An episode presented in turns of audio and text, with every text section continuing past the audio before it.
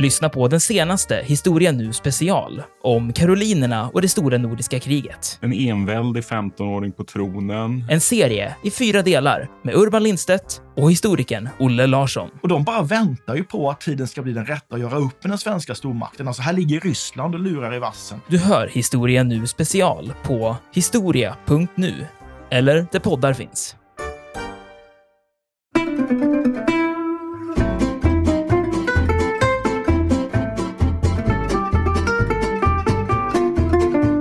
Det som händer, det här är ju tidigt på morgonen den 19 juli 1941. Alltså tysktågen rullar genom Sverige. Ett tyskt ammunitionståg då som står inne på bangården i Krylbo i Dalarna sprängs i luften. Det börjar brinna först och sen så, det är ett ammunitionståg som sagt var, så det här blir ju en gigantisk explosion. Det som är förvånande egentligen det är ju att inte fler kommer till skada. 24 personer skadas men det är ju faktiskt ingen som dör. Och det här kunde ju ha gått riktigt, riktigt illa därför att här står ju också ett stort eh, persontåg eh, inne på den här bangården, så nattåget från Jämtland till Stockholm.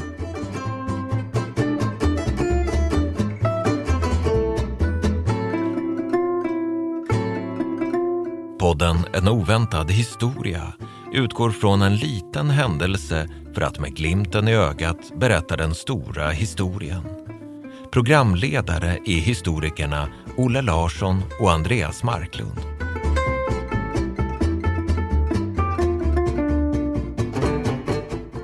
Hallå där Olle!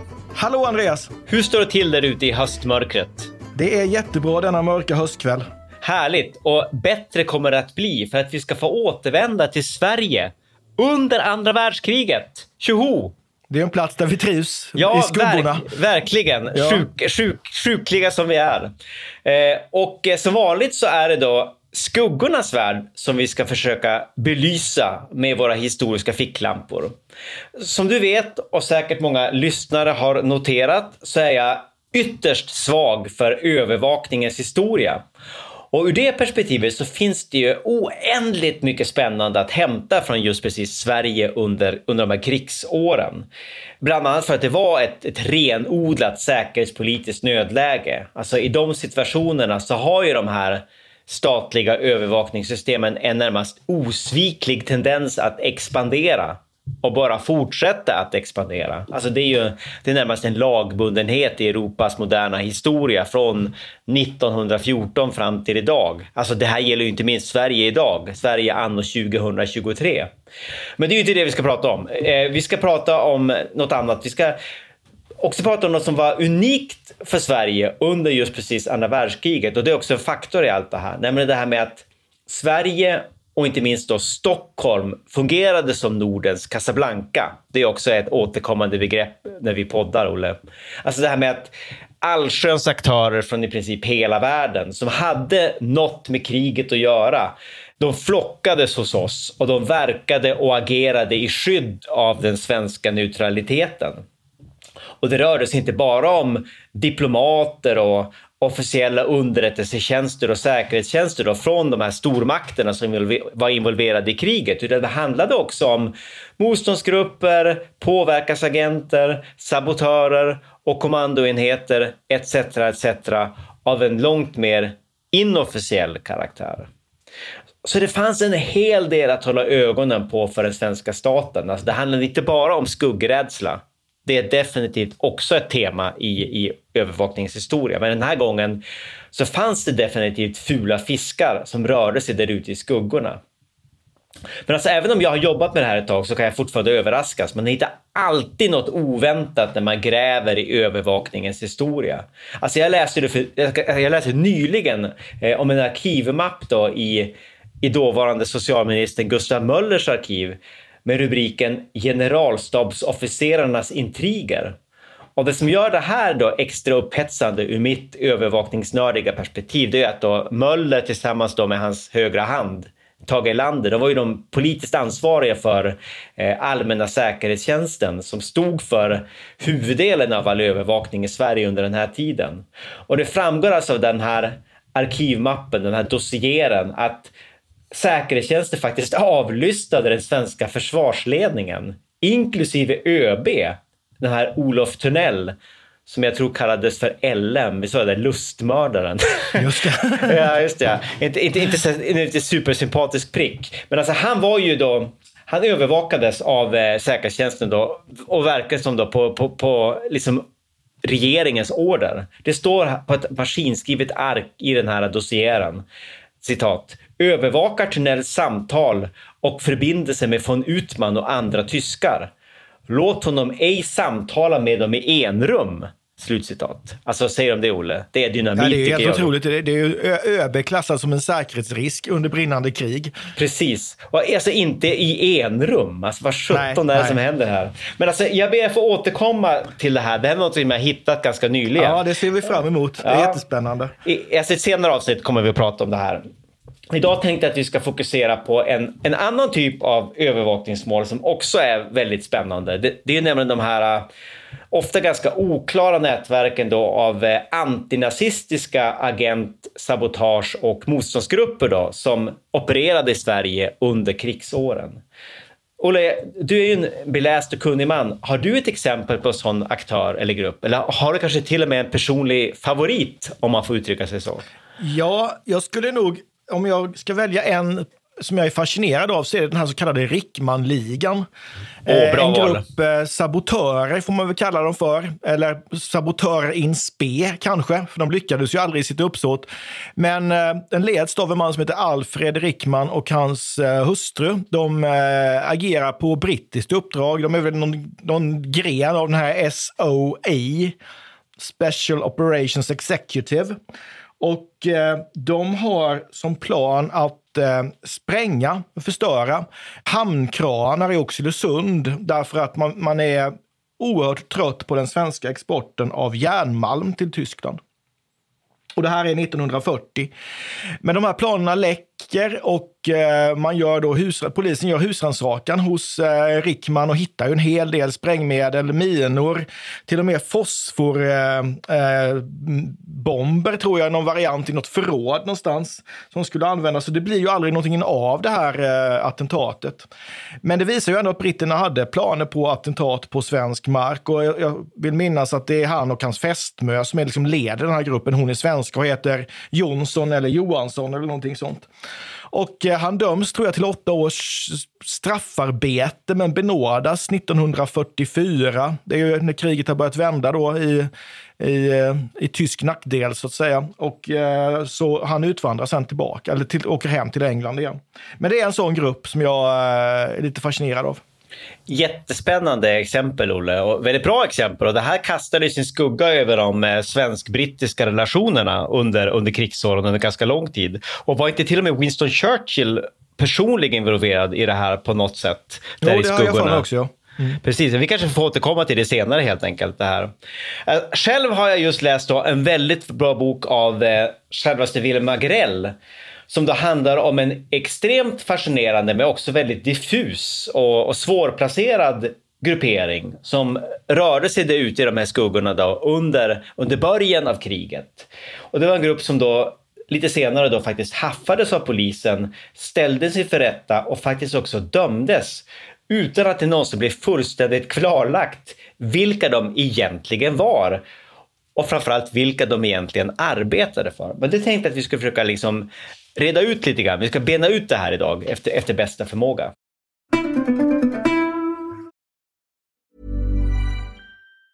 Even on a budget, quality is non-negotiable. That's why Quince is the place to score high-end essentials at 50 to 80% less than similar brands. Get your hands on buttery soft cashmere sweaters from just 60 bucks, Italian leather jackets, and so much more. And the best part about Quince, they exclusively partner with factories committed to safe, ethical, and responsible manufacturing. Elevate your style without the elevated price tag with Quince. Go to quince.com slash upgrade for free shipping and 365-day returns. Many of us have those stubborn pounds that seem impossible to lose, no matter how good we eat or how hard we work out. My solution is PlushCare.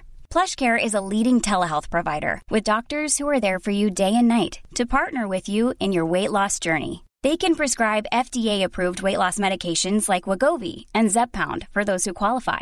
Plus, they accept most insurance plans. To get started, visit plushcare.com slash weight loss. That's plushcare.com slash weight loss. Hiring for your small business? If you're not looking for professionals on LinkedIn, you're looking in the wrong place. That's like looking for your car keys in a fish tank.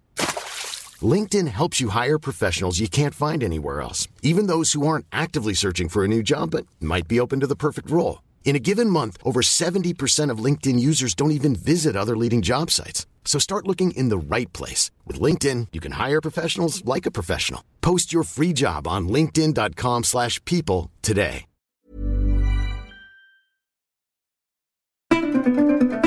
Nu är det dags att bli mer konkret, Olle. Låt mig ta dig i, i handen och flyga tillbaka genom tiden och rummet till de jämtländska skogarna i, eh, i början av augusti 1941. Närmare bestämt till då landsvägen mellan Bräcke och Källarne.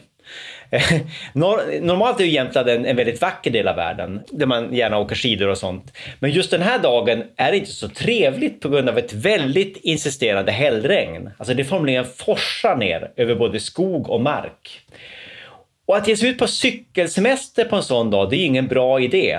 Ändå ser vi då ett par en man och en kvinna i 30-årsåldern som stadigt placerade på varsin hoj tar sig fram genom den här gruvliga vätan.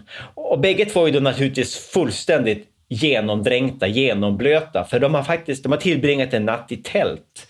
Det kan vi se, för tältet ligger då ihopknölat i en av cykelväskorna.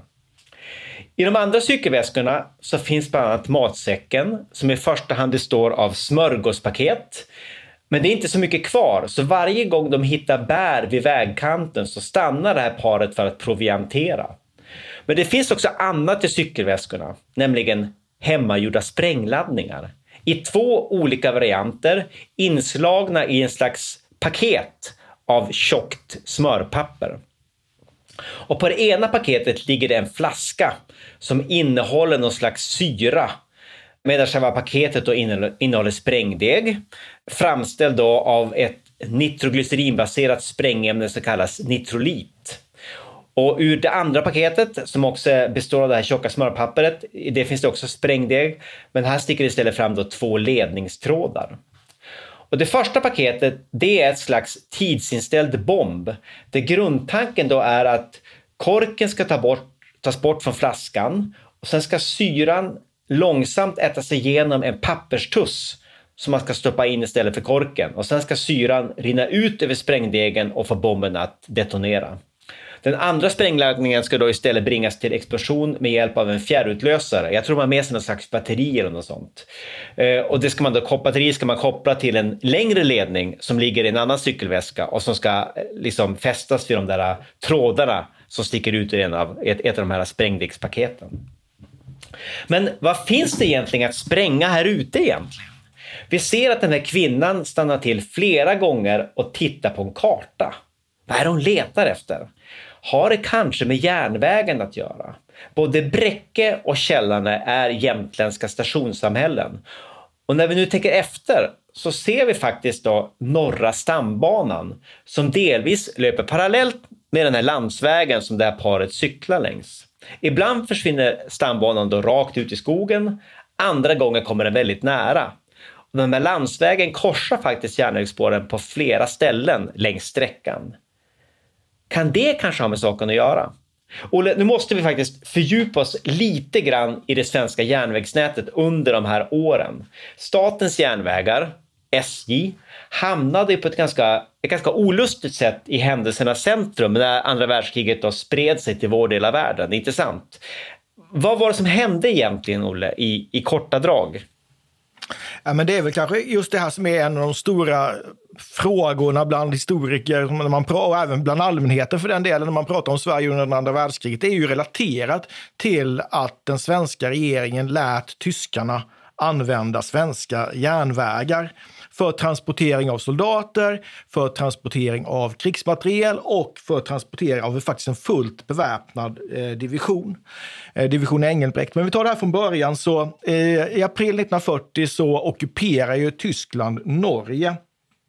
Och redan här på sensommaren då 1940 så kommer det krav från Nazityskland på att få använda svenska järnvägar för att låta soldater på permission åka genom Sverige från Norge, genom Sverige till Tyskland och sen tillbaka samma väg igen. Obeväpnade ska ju tilläggas då. Och det här är ju naturligtvis, det här är ju på gränsen i varje fall till ett neutralitetsbrott. Men det är klart, Sverige, svenska regeringen blickar ut, alltså tittar man på Europa sommaren 1940 det är inte jätteroligt. Eh, Tyskland är nästan på oövervinnlig, har precis besegrat Frankrike då på sex veckor så att man faller undan för de här tyska kraven och vill ju inte riskera någonting utan säger okej, okay, eh, vi gör så här. Och det här blir ju början då på en, eh, en tysk användning av svenska järnvägar som i princip håller fram på ända fram till sommaren 1943 då man kan se liksom att den svenska politiken vänder och det råkar då sammanfalla med en rad tyska militära motgångar framgångar. Slaget vid El Alamein, slaget vid Stalingrad, allierades invasion av Sicilien och så vidare och så vidare. Men den här permittenttrafiken, det var ju då den här med, med, med soldater på permission. Men så fanns det någonting som kallades också för hästskotrafiken och det var ju, ska man säga, en slags eh, pendelförbindelse mellan Trondheim och Narvik som gick in, precis som en hästskoform, eh, genom liksom Sverige via liksom Öst, Östersund och, och Gällivare. Och det här var ju stridande trupper som man skickade på det här sättet. Så det är kanske något mer eh, känsligt. Kan vi lägga till det också på permittenttrafiken, alltså den var ju ganska omfattande. Det handlar om storleksordningen två miljoner soldater. Ja, det är hur många som helst. Innan ja, den, den stoppas. Precis, och det är, det är också gods som skickas. Det är det som är intressant. Det är också gods, ja. alltså det är, då, jag tror det är tiotusentals järnvägsvagnar då, med vapen, ammunition och annan krigsmateriel som ingår som en del av den här permittenttrafiken. Precis. Men det som blir riktigt känsligt sen och det som kanske framförallt har diskuterats, det är ju det som händer vid midsommar 1941. Ja, när det, ja. Sovjet, äh, tyska trupper invaderar Sovjetunionen den 22 äh, juni. Och eh, därefter så kommer ju krav på den svenska regeringen då att man ska släppa igenom en fullt beväpnad division, den här kända division Engelbrekt uppkallad efter, efter befälhavaren då, som ska få åka genom svenskt territorium. Och det handlar om 14 000 fullt beväpnade soldater med tunga vapen. Och det är oerhört dramatiskt det här när eh, Hitlers särskilda sändebud Karl Schnurre och den tyska ambassadören i, i, i Stockholm som heter prinsen av Wied åker upp till utrikesdepartementet. Han träffar Christian Günther som utrikesminister och kabinettssekreteraren Erik Boheman och lägger fram de här kraven. Och, tidigt på eh, morgonen va? Det är väldigt ja, tidigt. Ja. ja, halv nio på morgonen ungefär ja, tror jag det är. Och, det är eh, tidigt. jag tror Boheman skriver i sina dagböcker, han beskriver Karl Schnurre som en ytterst sinister herre. Okej, okay. väl Han uttryckt. frågar ju då Karl Schnurre, hur kommer Tyskland uppfatta ett eventuellt svenskt nej? Varpå Karl Schnurre stirrar på honom milsblå ögon och säger att Tyskland kommer att uppfatta, uppfatta ett svenskt nej som en ytterst ovänlig handling. Just det. Så. Just det. Ja, Dålig stämning. Ja, verkligen. Det var nog ganska tryggt där egentligen. Alltså det framgick ju ganska tydligt att som sagt att, att tyskarna skulle inte se med blida ögon på ett svenskt avslag. Men sen kom det väl också då påtryckningar från Finland va? Ty, alltså finnarna anslöt sig ju till, till Tyskland under det man då kallar för fortsättningskriget, alltså kriget mot Sovjetunionen.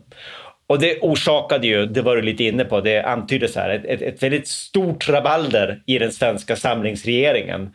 Men man enas ju då till slut om, om en kompromiss och så får ju tyskarna rätt att använda sig av SJ till de här enormt omfattande trupptransporten. Men man svarar väl någonting om att det här är, alltså uttryckligen att det här är en engångseftergift. Vi tänker inte låta det bli en vana. Ja, det sista la jag till själv. Men, eh, ja, jag, jag tror också att man faktiskt eh, drog en lättnad suck att inte de tyska kraven var värre. Nej. Men man kanske kunde ha krävt baser i Skåne eller på Gotland eller någonting och det hade ju varit en helt annan sak. Exakt, det hade kunnat bli så, vara så mycket värre, precis. Men alltså det här är ju då den 25 juni någon gång på eftermiddagen då som man överlämnar det här svaret till, till Schnurre och tyskarna. Och sen redan vid då 11-snåret samma kväll så kommer ju då det första tyska tåget då med den här generalen Engelbrecht själv och hans närmaste man. Då ankommer då till den här värmländska järnvägsstationen Charlottenberg som ligger väl, ja, det är väl en halv mil ungefär från den norska gränsen.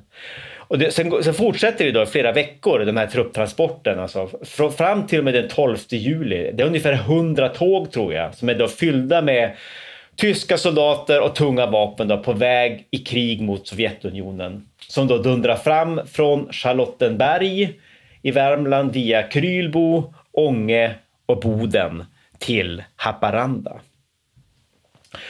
Och det här är ju naturligtvis inte populärt hos de allierade. I synnerhet inte då hos, eh, eh, alltså i, i Kreml, alltså i Sovjetunionen. Och det inser man naturligtvis inom den svenska säkerhetsapparaten och övervakningsapparaten. Och det var, det var ganska många varningstecken faktiskt.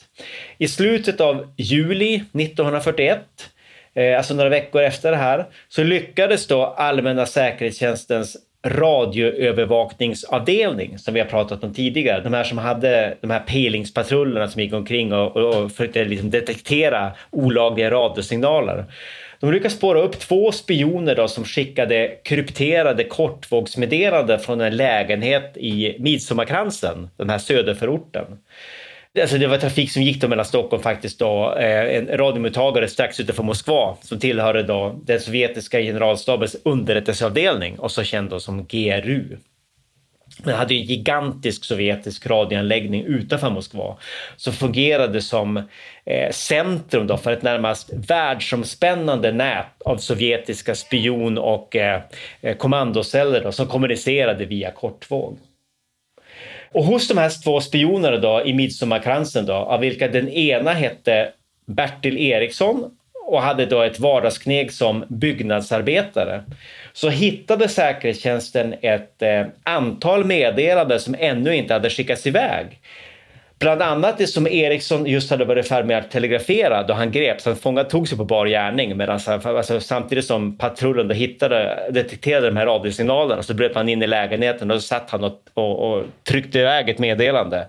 Och innehållet var faktiskt då över Krybo station passerar dagligen fyra tågsätt med tyskar. Så det handlar liksom om de här, de här trupptransporterna. Och inte nog med det.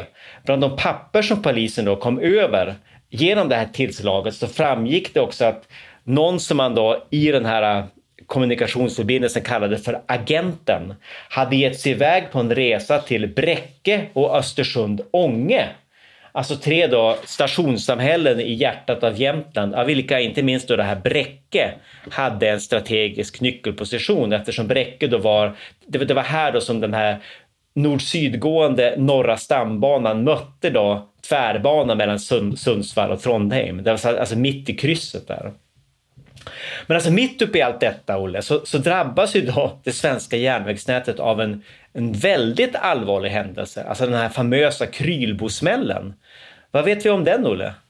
Ja, det är väl en av de mest kanske kända sprängningar eller kanske rent av då sabotagen. Vi vet ju fortfarande riktigt vad det här var för någonting egentligen, även om mycket tyder på att det här var en sabotage. Men det som händer, det här är ju tidigt på morgonen den 19 juli 1941, alltså tysktågen rullar genom Sverige. Ett tyskt ammunitionståg då som står inne på bangården i Krylbo i Dalarna sprängs i luften, det börjar brinna först och sen så, det är ett ammunitionståg som sagt var, så det här blir ju en gigantisk explosion. Och alltså det här granatsplitter, vagnsdelar. liksom det regnar ju över hela den här lilla orten. Då, va? Det skapas en, en jättekrater på det här stället, 10 meter bred, 2,5 meter djup. Det som är förvånande egentligen det är ju att inte fler kommer till skada. 24 personer skadas, men det är ju faktiskt ingen som dör. Och det här kunde ju ha gått riktigt, riktigt illa därför att här står ju också ett stort eh, persontåg eh, inne på den här bangården, så nattåget från Jämtland till Stockholm. Men de här passagerarna hinner ju, alltså det är helt fantastiskt, hinner ju evakuera tåget här när de ser att det börjar brinna i det här ammunitionståget. Så de är ut där i nattlinnen och pyjamaser och, och nattmössor och gud vet allt vad det kan vara lyckas ta sig därifrån då innan den här detonationen eh, kommer. För att annars hade det här blivit en, en katastrof av liksom apokalyptiska mått eh, ja. faktiskt. Ja, precis. För det där passagerartåget det går ju under fullständigt i den här ja. branden. Jag tror det loket och en delar av en eh, resgodsvagn överlever, men allt annat går under i lågorna. Nej, det hade ju blivit en fruktansvärd katastrof. Och det har ju skrivits mängder om den här smällen och det skrevs ju mycket naturligtvis när den inträffade. Men som jag sa tidigare, vi vet ju inte riktigt vad, vad var det som hände. Är det en olycka? Kanske. Är det ett sabotage? Sannolikt. Är det ett vanligt tekniskt fel? Möjligen. Men det finns ju mycket som tyder på att det här är ett sabotage och att det är just kanske då eh, Storbritannien som är inblandat i det här och deras specialkommando, då, eller speci det här, ja, får man säga specialkommando, spe SOE, Special Operations Executive, som ligger bakom. Det, det tror jag, eh, det tror ja. Willem Agrell bland annat. Ja. Och han, han, han, är ju väldigt kunnig om sånt här. Eh, alltså han menar ju att han är, han är helt övertygad om att det var SOI. Men däremot var det inte meningen att tåget skulle explodera i Sverige. Det var, liksom, det var, det var ett misstag. Man hade liksom placerat, placerat de här sprängladdningarna ombord på ett tåg i, i Oslo förmodligen. Medan tåget befann sig på centralstationen. Men det var någonting med den där utlösaren som inte funkade. De skulle ha sprängts i Norge, vagnarna. Istället blev det då i, i Sverige. Ja, det finns ju någon, någon rimlighet i det. Precis. Och ett intressant namn som nämns i det här fallet är ju den här Malcolm Munte. Det är ett namn som dyker upp igen och igen. Alltså han var ju son till den här väldigt berömda då, Axel Munte, den här läkaren och författaren som väl också var någon slags eh, älskare till eh, Gustav Vs hustru. Då måste jag bara få inflika att Axel Munte är precis som jag född i Oskarshamn. Absolut, naturligtvis. Ja. Det måste vi. Som en liten detalj. En mycket viktig detalj. De flesta ja, vägar ja. bär ju faktiskt till Oskarshamn, det vet vi ju alla. Han står ja. staty där bredvid sin, med sin hund Puck bredvid sig. Puck är ju faktiskt fantastiskt, honom har jag hört talas om. Men hur är det med Malcolm Munter då? Har han någon liten staty här i Oskarshamn? Nej, han har inte fått någon staty i Oskarshamn. Nej. Han är nog okänd för de flesta Oskarshamnare. Nej, men han, han, är ju, han är ju superintressant verkligen. Alltså han, han hade ju då en brittisk mor och som jag, tror, som jag förstått det så växte han upp i huvudsak i Storbritannien, men han var ofta i Sverige på somrarna eh, och, och, pratade ju svenska, god svenska, men med viss brittisk brytning. Men alltså, han hade också kopplingar till det här SOE, alltså Special Operations Executive, och fick på något sätt, och på grund av att han var, han, han var en atletisk typ också som ofta åkte, skid, åkte skidor och, och kälke där uppe i Härjedalen, Dalarna och sådär, Värmland, de trakterna, norska gränsen. Och därför fick han också ansvar på något sätt för den operativa verksamheten i, i Norge för SOI. Och det har nämnts flera gånger att han kan ha varit den som låg bakom den här Krylbosmällen. Det påstår han själv i alla fall efter kriget. Han skrev, kriget, han skrev någon slags självbiografi. Men han var inte alltid känd för att vara helt och fullt sanningsenlig när han berättade om sina bragder. Han hade kanske någon slags mytomanisk skrävlande sida. Så alltså, jag, det verkar som det, det kanske kan ha varit en blandning mellan ett tekniskt fel och en antitysk sabotageaktion som låg bakom den här stora smällen i Krylbo.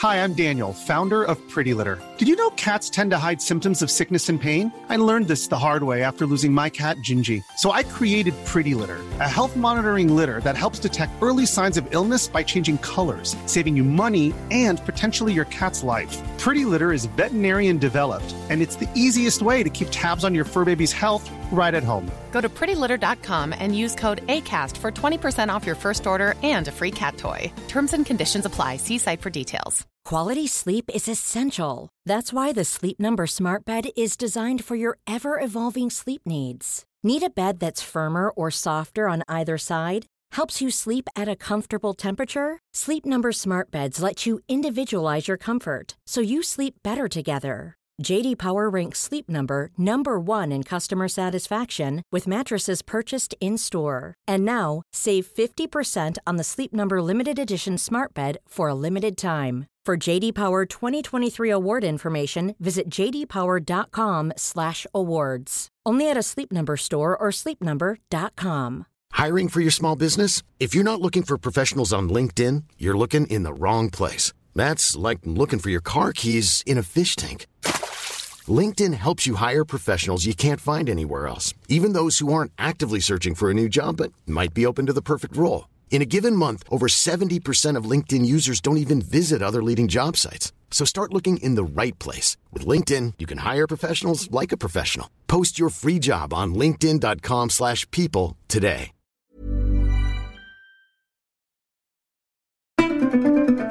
Men alltså jag känner Ola att, att vi har lämnat det här paret nu. De, de, de som satt där på varsin cykel. Lite för länge, ja, ensamma i ödemarken. Exakt, exakt. Vad händer? Vi måste åter, återvända dit och se vad händer. Drunknar de där ute i någon myr? Alltså, det, det var ett väldigt regnigt Jämtland senaste gången vi kikade förbi och det var ju då under några veckor precis efter då Krylbosmällen som då befann sig här ute. Vilka var de egentligen och vad hade de i kikaren? Jo, de här personerna de hette då Gösta och Erika. Och de tillhörde någon slags ganska diffus och väldigt löst sammansatt antinazistisk sammanslutning som inte tycks ha haft något egentligt namn. Men i tidningarna blev de senare kända som Rom Libersonligan. Och ledaren var då en, eh, en väldigt mystisk typ som kallade sig för Jonne. Och han talade svenska då med kraftig tysk brytning.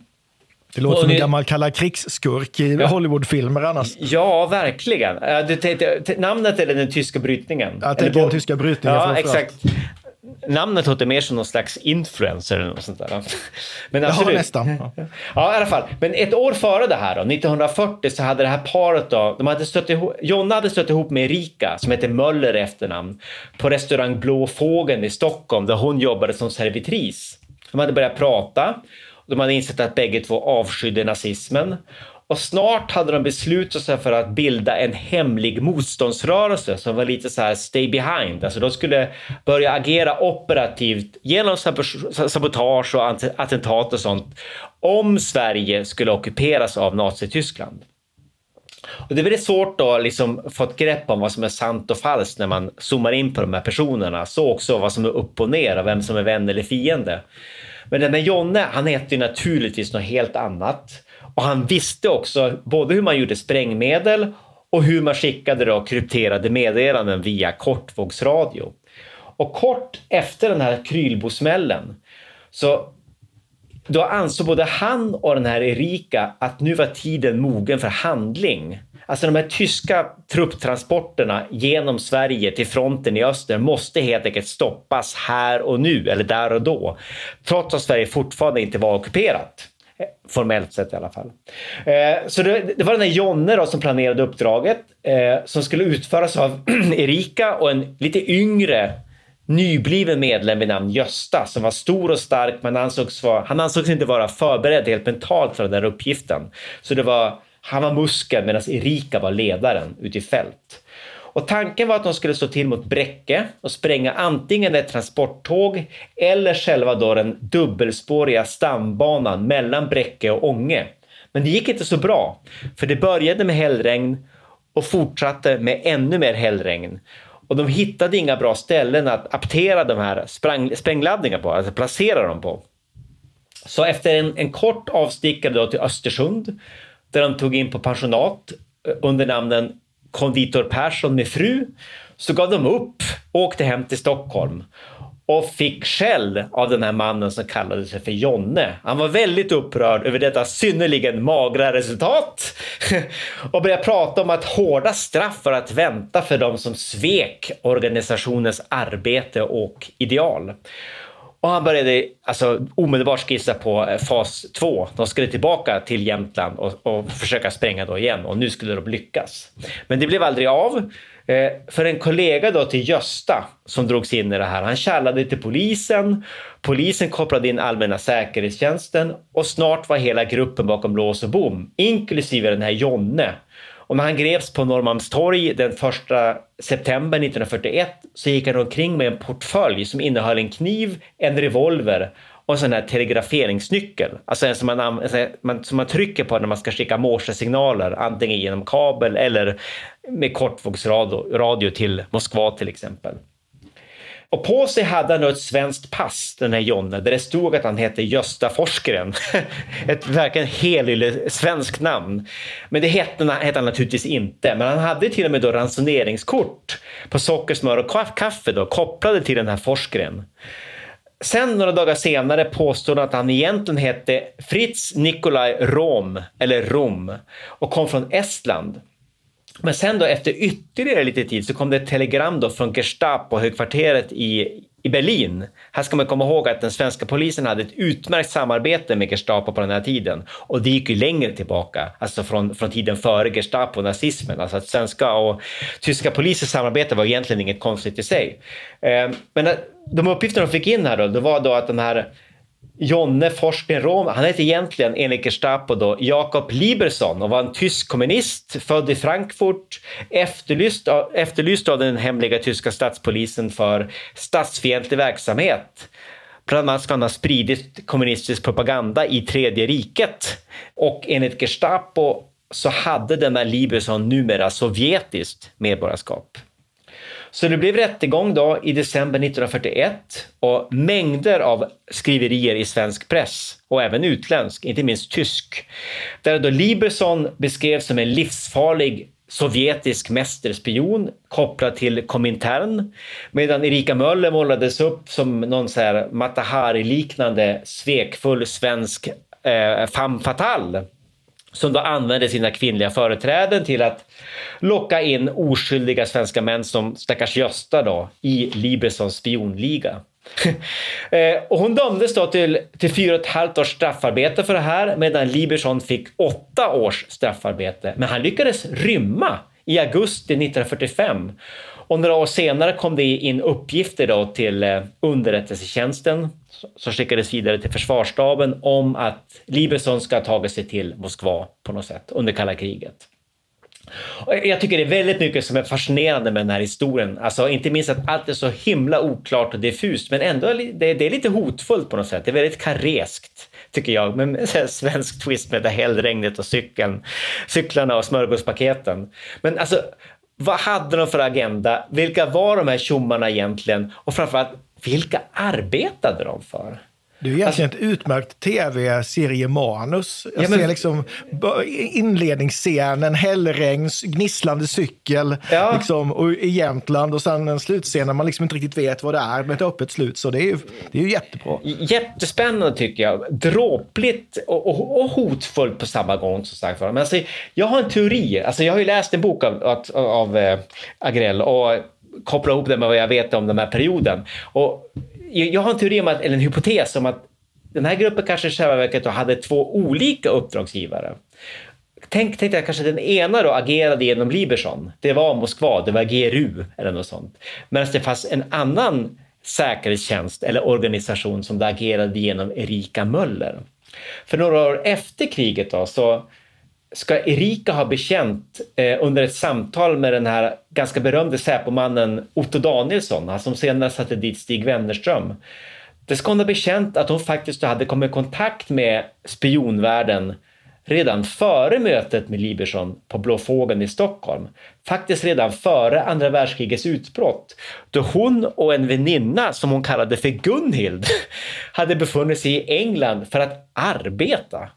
Och då ska man komma i kontakt med någon brittisk flygofficer som senare faktiskt då blev brittisk flygattaché i Stockholm. Alltså that's quite a coincidence tycker jag. Vilken, vilka, vilka tillfälligheter. Ja, verkligen. Alltså, så tänk, det här kanske var något slags samarbete då mellan GRU och SOI på något sätt. Eller någon annan avknoppning av den brittiska säkerhetsbranschen. Och kanske, alltså jag tänker bara jättehögt nu, tänk om det här var samarbete som egentligen bara Erika kände till, att det var dub, att de här dubbla parterna på något sätt. Att, eftersom, alltså hon, hon lät kanske då Liberson, Jonne, tro att det egentligen var han som hade tagit initiativet till det här och bildat den antinazistiska motståndsgruppen. Vars egentliga mål då var att eh, grund och botten att utföra sabotageaktioner mot olika typer av tyska mål i, i Sverige. Men det var liksom hon som kanske egentligen hade fått igång allt det här på, på någon slags brittisk order. Alltså någon slags fortsättning på den här Rickman-affären, men mer mer subtil. Vad vet jag? Jättespännande fall faktiskt. Men du, Olle, eh, tiden rinner iväg som vanligt och det börjar bli dags att tänka på refrängen. Eh, och jag känner att det är en viktig fråga här som inte har kanske direkt med övervakning och spionverksamhet att göra, men någonting som har med järnvägarna att göra. Det här är ju ett ganska inflammerat ämne som vi kanske måste säga några ord om. Alltså det här med de tyska trupptransporterna genom Sverige. Eh, det har ju länge kastat en skugga över relationerna mellan Sverige och Norge inte minst. Vad säger du? Alltså hade den svenska samlingsregeringen kunnat agera annorlunda där under sommaren 1940? Och vad tror du hade hänt då om regeringen inte hade böjt sig för de tyska kraven? Ja, alltså det är klart man hade kunnat eh agera annorlunda. Men samtidigt tänker jag att om man ska kunna bedöma samlingsregeringens agerande här så måste man utgå från vad de visste där och då och inte vad vi vet här och nu. Alltså de tittade ut över ett Europa 1940 som var i princip kontrollerat av tyskarna. Den tyska krigsmakten, mycket tydde på att den nästan på att den var oövervinnelig. Eh, man ansåg kanske fortfarande då 1940 att det stora hotet egentligen kommer från Sovjet trots ockupationen av Danmark, Norge, men ändå då att Sovjet hade varit i Finland då under, under vinterkriget. Alltså jag, jag, jag tror att eh, Ja, jag förstår varför de agerade som de gjorde. Jag tror att jag hade fattat samma beslut om jag hade suttit med i samlingsregeringen. För man får också komma ihåg att samlingsregeringens mål var ju att dels hålla ihop Sverige, men också att se till att Sverige höll sig utanför kriget nästan på i till vilket pris som helst. Vad hade hänt om man hade sagt nej? Ja, alltså eventuellt ett tyskt anfall. Knappast troligt, men jag tror inte de hade haft resurser till det. Men visst, eh, det visste man inte då. Så att nej, jag vet inte riktigt. Nej. Men det som är jätteviktigt att komma ihåg det är att USA har inte gått med i kriget här än. Eh, och eh, England, det är ju Sverige och Storbritannien. Eh, det såg ganska ensamt ut ur ett svenskt perspektiv. Det var liksom ja, Storbritannien och Sovjet fort... är ju fortfarande allierat med ja, Tyskland. I, i, i största, precis, ja. absolut, det är ju så. Eh, och Storbritannien har just då evakuerat sina trupper från kontinenten efter Dunkirk. Och det börjar till och med florera rykten om att eh, den brittiska regeringen ska ingå någon slags förhandlingar med tyskarna om separatfred. Så det ser ju väldigt ensamt ut det här ur ett, och dystert ur ett svenskt perspektiv. Absolut. Ja, jag, jag förstår varför man sa, som, varför man sa nej. Eller varför man sa ja och, och beviljade den här, eh, den här trafiken. Då är vi överens, Olle. Det är ja. alldeles utmärkt det här. Vi, eh, vi, vi får reda ut det här ännu mer en annan gång. Vi hörs. Absolut. Ha det så Trevligt. bra. Tack. Hej, hej. hej, hej. hej, Vi tackar programledarna Olle Larsson och Andreas Marklund. Kontakta gärna Olle och Andreas på ovantad.historia.nu. Vi läser allt, men hinner kanske inte alltid svara.